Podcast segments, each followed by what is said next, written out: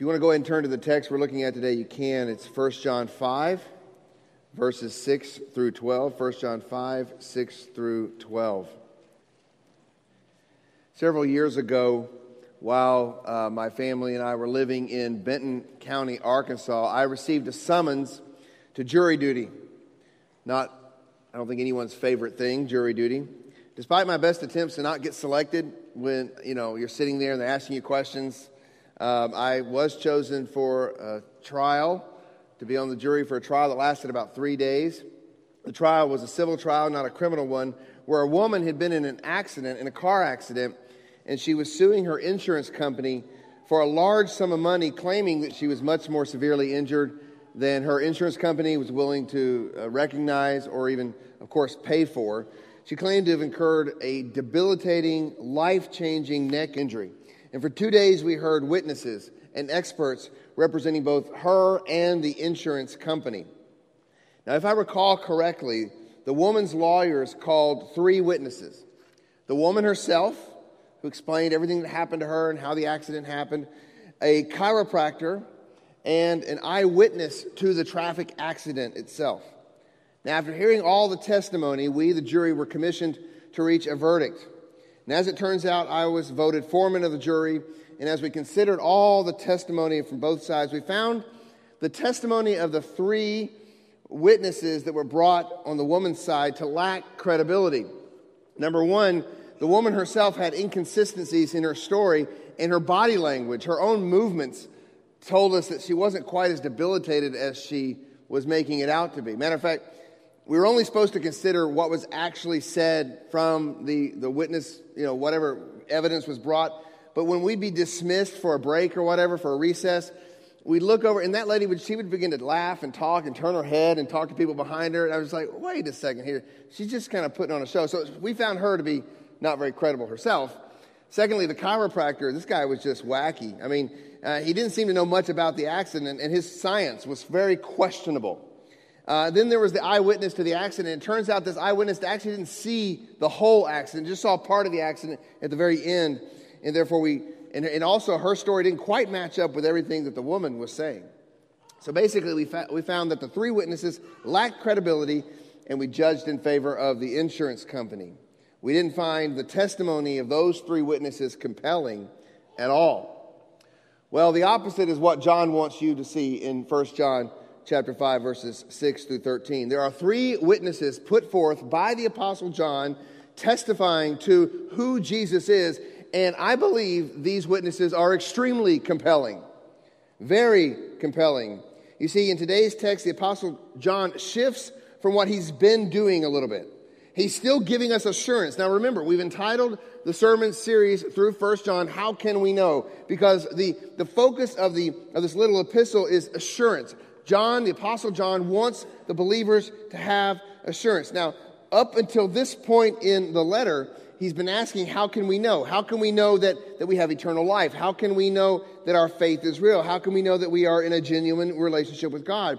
And John wants us to have assurance. He does, I mean, this book is written to help us make sure we know Christ. Matter of fact, it makes no more sense for a Christian to walk around, walk around not knowing if he or she is a Christian than it would for me to, to come up to one of you and ask you if you're married and you wouldn't know the answer to it. I, I don't know, maybe. Or if I asked you if you have kids, I, I think, I think I do, but I'm just not sure. That's not Paul, I mean, John, I've done it again. John wants us to have absolute assurance about our faith. And so that's why he's given us this book. He wants us to know about our relationship with God. So he's given us a series of tests and I've shown you in the past couple of weeks, these tests fall into three basic categories. One, moral or ethical test. Do we obey God's commandments? Number two, social or relational test. Do you love God's children? And number three, a doctrinal test. Do you believe the apostolic word about Jesus? And so, in connection with that last type of test, the doctrinal test, we now see John shifting a little bit in his attempt to give us assurance. He shifts from the genuineness of our faith to the genuineness of the object of our faith.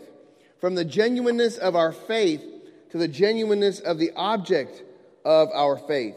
Previously, John was asking if our belief was real. Do we actually believe the apostolic word, but now he's helping us determine if the object of our faith, namely Jesus, if, if he's real. Is he who the apostles, including John, say he is? And to help us de- determine the genuineness of the object of our faith, John calls for three witnesses to testify about Jesus. So let's hear the three witnesses and consider how we are to respond. So please stand, if you would, as we read 1 John 5, verses 6 through 13. 1 John 5, verses 6 through 13. We stand in the honor of reading God's word. The word of the Lord says in verse 6 This is he who came by water and blood, Jesus Christ. Not by the water only, but by the water and the blood. And the Spirit is the one who testifies, because the Spirit is the truth. For there are three that testify the Spirit, and the water, and the blood, and these three agree. If we receive the testimony of men, the testimony of God is greater. For this is the testimony of God that he is borne concerning his Son. Whoever believes in the Son of God has the testimony in himself. Whoever does not believe God has made him a liar because he has not believed in the testimony that God has borne concerning his Son. And this is the testimony that God gave us eternal life, and this life is in his Son. Whoever has the Son has life. Whoever does not have the Son of God does not have life. Let's pray. Heavenly Father, help us to feel the weight of this passage of Scripture today. We pray that your Holy Spirit would, would work in our hearts and in our minds today, opening up our ears to hear the Scripture. I pray, Holy Spirit, that you give me a mouth to speak. Lord, help us to have absolute rock solid confidence in the witnesses you've put forth regarding your Son, Jesus. And we pray this in his name. Amen. Please be seated. Now, today's passage um, needs to be understood in the light of two phrases that came earlier in this chapter, two things we looked at last week. There are two things in, in that section, uh, 1 John 5, 1 through 5, that John tells us uh, that true Christians must believe about Jesus, okay? Uh, first of all, if you look at, if you turn your eyes back to verse 1 of chapter 5, you'll see the phrase, everyone who believes that Jesus is the Christ has been born of God. So true Christians believe that Jesus is the Christ, meaning he's the Messiah, he's the anointed one. And then look at verse 5. Who is that that overcomes the world except the one who believes what? That Jesus is the Son of God. So now we see that true Christians believe not only that Jesus is the Messiah, but also that he is the Son of God. And so John is saying that the Christian, the one born of God, the one who overcomes the world, is a person who makes a specific doctrinal confession about who Jesus is. He puts all of his hope in the Jesus, not of his own making, not of his own imagination, not of the world's opinions, but he puts all of his hope, all of his faith in the Jesus of the apostles' teaching, meaning the Jesus of the Bible. For John, and really for all of Scripture, doctrine and faith go hand in hand and cannot be separated. So this sets the stage for verses 6 through 13. Up until now, we've relied on the apostolic witness. We've accepted the witness of men, the apostles. But now, we, we, how do we know? The question is, how do we know that the Jesus that the apostles are testifying to is the true Jesus? Well, John is about to give us three more witnesses in today's text. So as we get started, we need to understand a couple of things. I need to do a little bit of lay a little groundwork here as we get into today's text. In verses six through eight, there, there's this strange reference, and we need to explain what it is. This reference to water and blood. What are those words meant to convey? And, and what they mean to convey has actually been a source of disagreement among different theologians throughout church history. So let me let me lay out three main interpretations, and I'll tell you why I believe the last one is the right one, and actually it's important to land on the last one. First of all, there's the interpretation that Luther and Calvin had, which is that the water and the blood represent the sacraments. Okay, Christian baptism and the Lord's Supper. So baptism is the water, Christian baptism, and the Lord's Supper is the blood. Now, we can certainly see how Christian baptism and the Lord's Supper might testify to the person of Jesus Christ. But John seems to be speaking of something that is directly in Jesus' own experience in time and history, which points to the genuineness of his person and his work. So I don't think that's an acceptable interpretation. Another interpretation, that of Augustine, and, and, and if you're going to go against Augustine, Luther, and Calvin, you got to have some pretty, you got to preach this with shaky knees, all right? Uh, the interpretation of Augustine was that he suggested the water and blood refers to John 19:34. Now, if you remember in that passage, as Jesus has died, the, the soldier pierces Jesus' side, and what flows out out of the wound in his side? Blood and water, right? And so it's suggested by Augustine that John is pointing back to the mingled water and blood coming out of Jesus' side as a testimony to the humanity of Christ at his death. And though this is plausible, I think the third option is better. And the third option is the one put forth by Tertullian, the second century theologian, and most theologians since then. This is the majority view, which sees that the water and the blood is a reference to Jesus' baptism and to Jesus' death. His baptism and his death. Water is his baptism, the blood is the shedding of his blood, is his death. Now, and I don't only think this is the right interpretation, I think that we'll see that it's vital to understanding what we read, especially what we read at the very end of this passage today in verse 12, which is an amazing verse. Whoever has the Son has life. But we'll get to that in a minute. Now, it would seem that the historical context of this letter as well requires that we read water and blood as referring to his baptism and his resurrection. I mean, and, and his death and resurrection, I should say. We need to remember what the teachings that John has been refuting have been in this epistle. He's been refuting the Gnostic worldview and the specific form of that worldview that was, that was infecting the churches of Asia Minor was a heresy called Docetism. Now, if you recall, and we talked about this earlier, Docetism was a, was a, was a, a teaching led by a man, man named Cerinthus, and they had been teaching people that Christ, the Messiah, only came upon Jesus at his baptism and then departed from Jesus, the man Jesus, before his crucifixion. The reason is because they were, they were Gnostics. They, they believed that flesh, anything material, was evil. And therefore, the Christ, uh, the second person of the Godhead, if they even believed the Trinity, couldn't have possibly actually taken on flesh. And so the Christ just sort of came upon the man Jesus at the baptism and then left the man Jesus at the before the crucifixion. And this was a teaching that was circulating in the churches at the time. And notice what John says here in verse 6. This is he who came by the water and the blood, Jesus Christ, not by the water only. I think that's a key, that's a clue telling us what he's dealing with here. Not by the water only, meaning not by his baptism only. This, this clues us in that John is indeed refuting the Docetists, because the Docetists believed that Christ came upon the man Jesus at his baptism, as I just said. So John says that he came by the water and the blood. The Docetists deny that Jesus physically died, or that, that Christ physically died. They believe that Jesus died, but not Christ. That he departed from Jesus before the crucifixion. So it seems clear here that John is fighting this heresy with what he's saying, but he's also refuting the, the Docetist faulty view of Jesus' baptism. Notice verse 6. John calls Jesus Christ, Jesus the Christ, Jesus the Messiah. He is saying that Jesus was already the Messiah when he carried out the act of coming, meaning he was already the Christ when he came. It's not that he became the Christ at his baptism. Okay? He was, his coming at his baptism means his revealing, not his becoming. John in verse 6 is saying that Jesus did not become the Son of God at his baptism, but through baptism, through the water, he is revealed for who he is, and he was declared to be who he already was. So, with that said, let us focus now on what these witnesses have to say. And as we see, there are three witnesses that God has put forth concerning his son. Three witnesses that God has put forth concerning his son, concerning Jesus. So let's read verses 6 through 8. This is he who came by the water and the blood, Jesus Christ, not by the water only, but by the water and the blood. And the Spirit is the one who testifies, because the Spirit is the truth.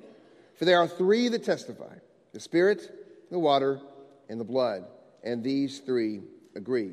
The first witness called to the witness stand, if you will, is the water. We've already seen that the water represents the baptism. So the three witnesses concerning witnesses that God has put forth concerning Jesus is first of all the baptism undertaken by Jesus to fulfill all righteousness. The baptism undertaken by Jesus to fulfill all righteousness. As we already said, Jesus at his baptism was revealed. He was declared to be the Son of God. At Jesus' baptism, his messianic, his earthly messianic ministry was inaugurated and commissioned. But what is it about Jesus' messianic ministry, his messianic mission? What is it about that mission that's revealed at the baptism? We know that Jesus had no need to be baptized, for baptism represented the confession of sin, repentance of sin, and the need for the, for, for the remission of sin. John the baptizer, he knew that Jesus did not need baptism. He says that in Matthew chapter 2, um, chapter 3, verse 13. Then Jesus came from Galilee to the Jordan to John to be baptized by him. John would have prevented him, saying, I need to be baptized by you, and you come to me? Jesus had no need to, to, be, to repent of any sin and to be cleansed of any sin. We read earlier in this very epistle in chapter 3, verse 5 of 1 John, In him there is no sin. 1 Peter 2 22 states that he committed no sin, neither was deceit found in his mouth. So, why was he baptized at his inauguration, at the revelation of his messianic ministry? Why was he baptized? Well, quite simply, he was baptized for us. The first thing I want us to see, he was baptized to identify with us. To identify with us. Hebrews 7:26 says that he is a high priest, holy, innocent, unstained, separated from sinners, and exalted above the heavens. Yet he willingly, he willingly identified himself with us and submitted himself to all the temptations that we face. Hebrews 4:15 for we do not have a high priest who is unable to sympathize with our weaknesses, but one who in every respect has been tempted as we are, yet without sin. And then earlier in Hebrews chapter 2, verses 17 through 18, therefore he had to be made like his brothers in every respect, so he might become a merciful and faithful high priest in the service of God to make propitiation for the sins of his people. For because he himself has suffered when tempted, he is able to help those who are being tempted. tempted. So, he identifies himself with us. He humbled himself by taking on a baptism of repentance that he did not need to identify himself with sinners who are in desperate need. He's, under, he's going under the water, and, he's, and as he goes under the water, it's symbolizing his identity with the judgment that we deserve. He humbled himself unto death, the scriptures say, Philippians 2, verse 7. Taking the form of a servant, being born in the likeness of man, he, and being found in human form, he humbled himself by becoming obedient to the point of death, even death on a cross. Death on a cross. What a humiliating experience. By submitting himself, Jesus, by submitting himself to the waters, he declared that he would take the wrath that we deserve. He would incur the floodwaters of the curse. He would incur our humiliation, our death. Galatians 3:13 Christ redeemed us from the curse of the law by becoming a curse for us. And this is the one, this is the one being declared, this is the testimony. This is the one who came by the water in order to identify with us.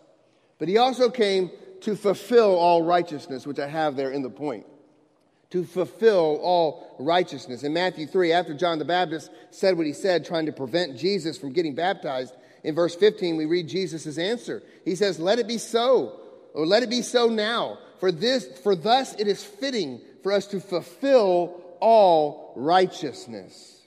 Fulfill all righteousness. Now, when we think about Jesus himself, Matthew 5 17 says that he came to fulfill, to bring to completion all of the law. For whom? For himself? No, Jesus is fully righteous and holy and perfect. He is pure, God of God, without sin, without capacity to sin. The law is simply the reflection of who he already is, his character. So when he is fulfilling righteousness, who is he fulfilling the righteousness for? He is fulfilling it for us. Jesus came by the water in part to keep all righteousness for us. You see, he needs to fulfill all righteousness so that his righteousness, his perfect obedience can be credited to us. He fulfills the law so that we can be seen as law keepers now because his law keeping has been credited to us. And he, that's part of what's happening. That's part of what's being testified to. That's being declared at the baptism.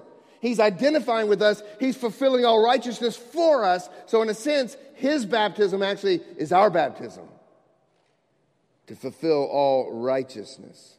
2 Corinthians 5:21 says for our sake he made him to be sin who knew no sin so that in him we might become what?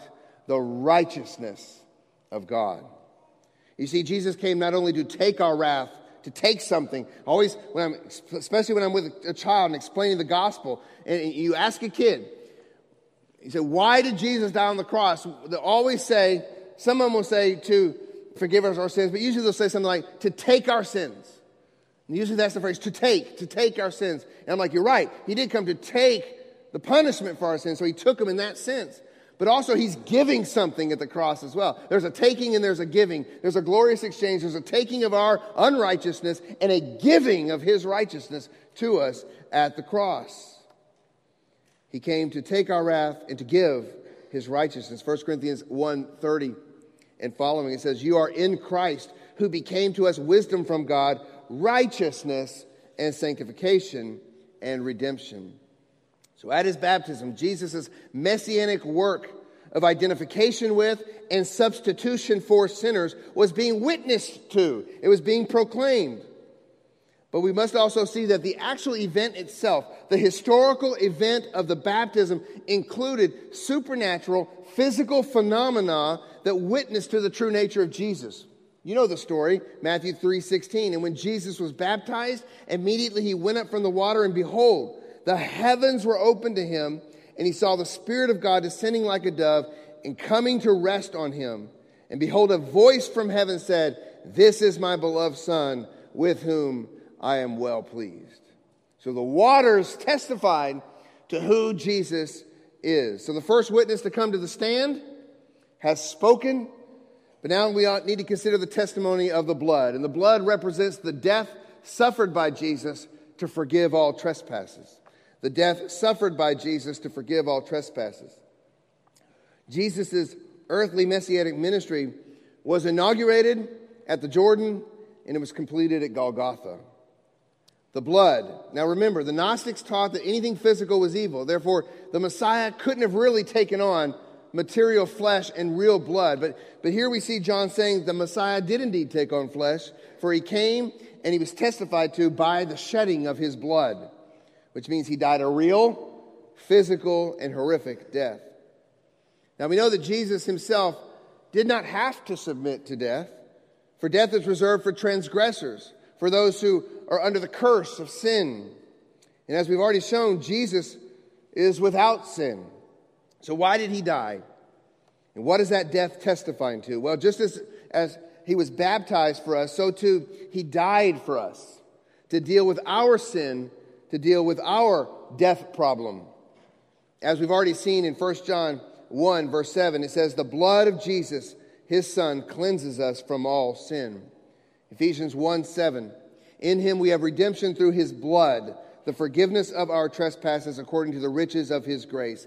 Acts 20 28 says that we are the church of God, which he obtained with his own blood. 1 Peter 1 18 and following. You were ransomed from the futile ways inherited from your forefathers, not with perishable things such as silver or gold, but with the precious blood of Christ, like that of a lamb, without blemish or spot. Death itself is the evidence that we are under a curse. It's the wages, it's the, it's the just, uh, what we justly deserve because of our sin and our blood is required because of our rebellion, and we can do nothing to overcome death. Therefore, we needed to be set free from death by having another die in our place. We needed a substitutionary death. We needed substitutionary blood to be shed on our behalf. For only by the shedding of blood can sin be removed, as Hebrews 9 22 teaches us. Without the shedding of blood, there is no forgiveness of sins. And God's law demanded the shedding of blood. Leviticus 17 11 for the life of the flesh is in the blood, and I have given it for you on the altar to make atonement for your souls, for it is the blood that makes atonement for the life. But death, death has no claim over sinless blood. Therefore, the blood of Jesus testifies to who Jesus is, for his perfect, pure, sinless blood was sufficient to deal with the sins of all his people. It was an acceptable sacrifice to a holy God. And that's the testimony. That's what the blood speaks. Hebrews 7, verse, uh, um, I'm sorry, Hebrews 12, verses 24 to 25 says, We are to come to Jesus, the mediator of a new covenant, and to the sprinkled blood, listen to this, that speaks a better word than the blood of Abel. And then he goes on in verse 25 See that you do not refuse him who is speaking. Jesus' blood speaks. It speaks, it testifies. But more than that, more than just his blood testifying to what was accomplished at the cross and who he is as our Savior, just as with the baptism, the historical event of Jesus' death on the cross also included supernatural physical phenomenon that tested that testified to his true nature. Matthew 27 45. Now, from the sixth hour, there was darkness over the land until the ninth hour. It's the middle of the day. It goes pitch black. Then, verse 51 Behold, the curtain of the temple was torn in two from top to bottom, and the earth shook, and the rocks were split. The tombs were also opened, and many bodies of the saints who had fallen asleep were raised. Such was the spectacular nature and testimony of what we read that in Matthew chapter 27, verse 54, the centurion and those who were with him were filled with awe and said, What? Truly, this was the Son of God. So the water has testified, the blood has testified. Now, I think there's another thing that's being implied here, though, as John mentions the words water and blood together. I think there's an allusion here to the high priestly work of Jesus. there's in, and we read the Old Testament, Exodus 29 4, and then Leviticus 8 6, Numbers 8 7, that the priests had to be washed before they stood before God as a substitutionary representative for God's people. And we read in Numbers 4, verse 3, that the priest could only begin his work when he was 30 years old. Did you know that? That a priest could only begin his work when he was 30 years old. And we read this in Luke's account of the baptism. This is what we read Luke chapter 3, verse 2, and verses 21 and following. Now, when all the people were baptized, and when Jesus also had been baptized and was praying, the heavens were opened, the Holy Spirit descended on him in bodily form like a dove, and a voice came from heaven You are my beloved Son, with you I am well pleased. And then in verse 23, Jesus, when he began his ministry, was about 30 years of age. We also read in those Old Testament accounts that, that the priest's head had to be anointed with oil. And the oil is oftentimes in Scripture a type of the Holy Spirit. And so we see at Jesus' baptism, the Spirit descends upon him. And in those Old Testament accounts, at the end of, the, of all the ceremony for the priest, there was a verbal blessing given. And what do we see here in Jesus' baptism? The Father verbally proclaims his blessing upon his Son. And what is it that priests did? They offered up sacrifices of blood for the people. Both his baptism, the water, and his death, the blood, testify to the fact that Jesus is our high priest. Tells us something about who he is. The water and the blood are telling us what Jesus has done and who he is for us. Hebrews 6:19. We have this as a sure and steadfast anchor of the soul, a hope that enters into the inner place behind the curtain, where Jesus has gone as a forerunner on our behalf, having become a high priest forever in the order of Melchizedek. And then Hebrews 10:19, a portion of what Deemer read earlier. Therefore, brothers, since we have confidence to enter the holy places by the blood of Jesus, by the new and living way that he opened for us through the curtain, that is, through his flesh. And since we have a great high priest over the house of God, let us draw near with a true heart in full assurance of faith.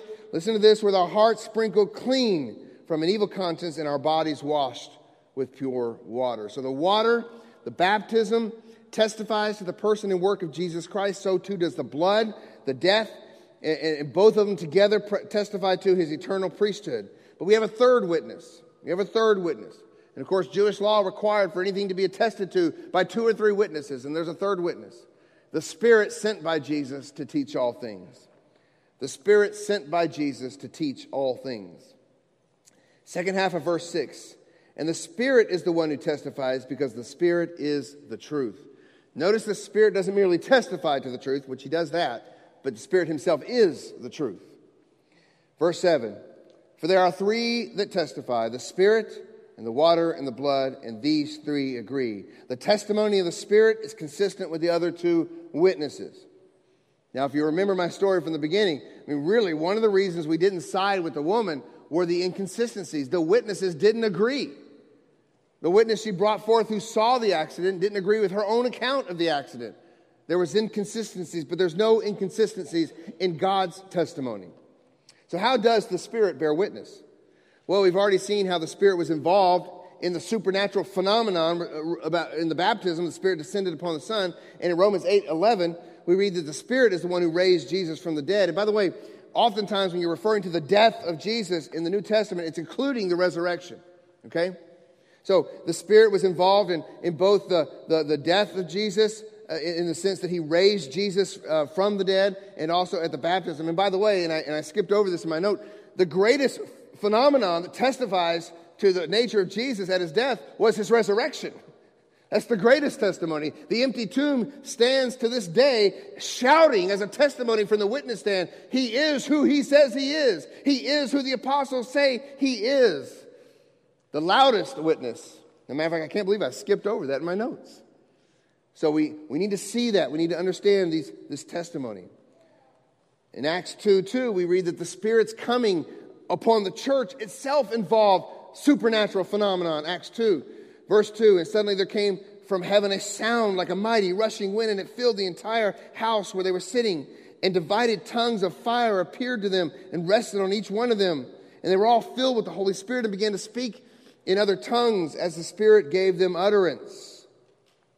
And the, the message that the Spirit enabled them to speak is the message He enables us to speak. Namely, it's the message about Jesus, it's the testimony about who Jesus is. That's the Holy Spirit's role to teach us who Jesus is, to testify to who he is. John 15, 26.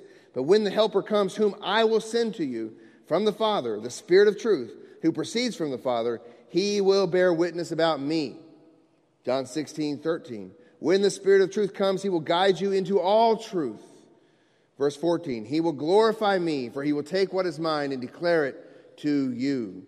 It is the Spirit that enables the apostolic witness. John 14, 26.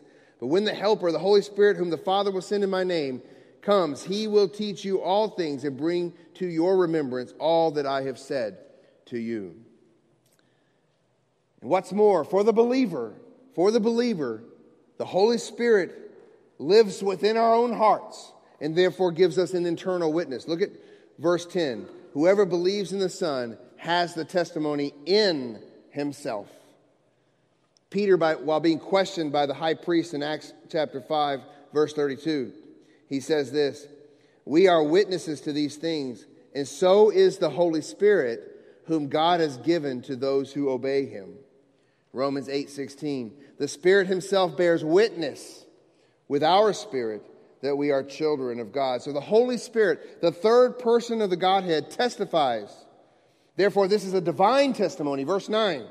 If we receive the testimony of men, I think he's referring there to the, the apostles' testimony, the testimony of God is greater, for this is the testimony of God that he is borne concerning his son. All of this, the blood, the water, and the Spirit, is the testimony that God has borne concerning his son. God has testified, in other words. The three witnesses really make up one witness.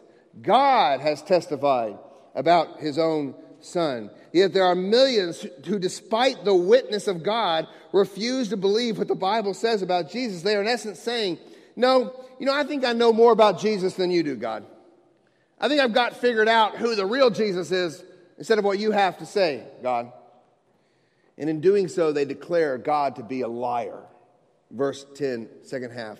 Whoever does not believe God has made him a liar because he has not believed in the testimony that God has borne concerning his son. And this brings us to a twist. To sort of conclude the message this morning, this brings us to a, tw- a twist in our court proceedings, right? I used to watch, I like watching courtroom dramas. I've shared that with you guys before. And, you know, if you ever watch Matlock, which isn't a real realistic courtroom drama, but Matlock, there's always a twist in the end, right? And a lot of times in that twist, or in what was Perry Mason. Okay, have you ever seen in those shows how somehow they'll get the person they know who really committed the crime to get into the witness stand somehow? Have you ever noticed that? And then all of a sudden they'll turn it on the person who's in the witness stand and say, You did it, right? And therefore, you know, kind of take getting their person off the hook or whatever. And so the witness, the whole thing's kind of twisted, twisted around. I don't think court proceedings can actually go like that, but, but at least on TV it's fun. Well, you see, we have a twist here in this court proceeding. Though there have been three witnesses testifying about Jesus, Ultimately, despite the title that I gave to the sermon, Jesus is not on trial, we are. Jesus is not the one on trial. We are the ones on trial. For there are only two responses that we can have to this threefold testimony. Two responses that mankind can have concerning Jesus belief, which means you have Jesus and thus have life, or unbelief, which means you don't have Jesus and thus remain in death. Only two responses. So the question hanging in the air at the end of today's text is what's your verdict? You're sitting in the jury, but you're also on trial.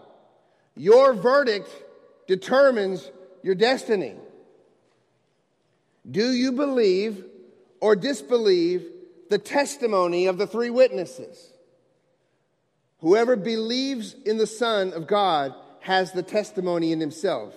If you believe, then you have, as I mentioned earlier, the indwelling spirit who has awakened your heart. And according to 2 Corinthians 1 22, 2 Corinthians 5 5, and Ephesians 1 11, the indwelling spirit is also the seal, the guarantee of our inheritance. So it makes no surprise to us, it's no surprise to us when we read in verse 11, it says, And this is the testimony that God gave us eternal life, and this life is in his Son. So to have the Spirit is to have the testimony, and the testimony is eternal life, and eternal life is what we have in the Son. Thus, in verse 12, we read one of the most important things that anyone on this planet can ever read. One of the most important verses in all of Scripture, verse 12. Whoever has the Son has life.